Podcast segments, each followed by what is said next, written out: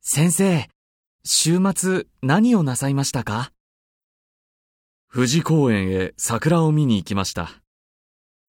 へえ、いかがでしたか綺麗でしたよ。富士公園は、キムさん、桜を見に行かないいいね。行きたい。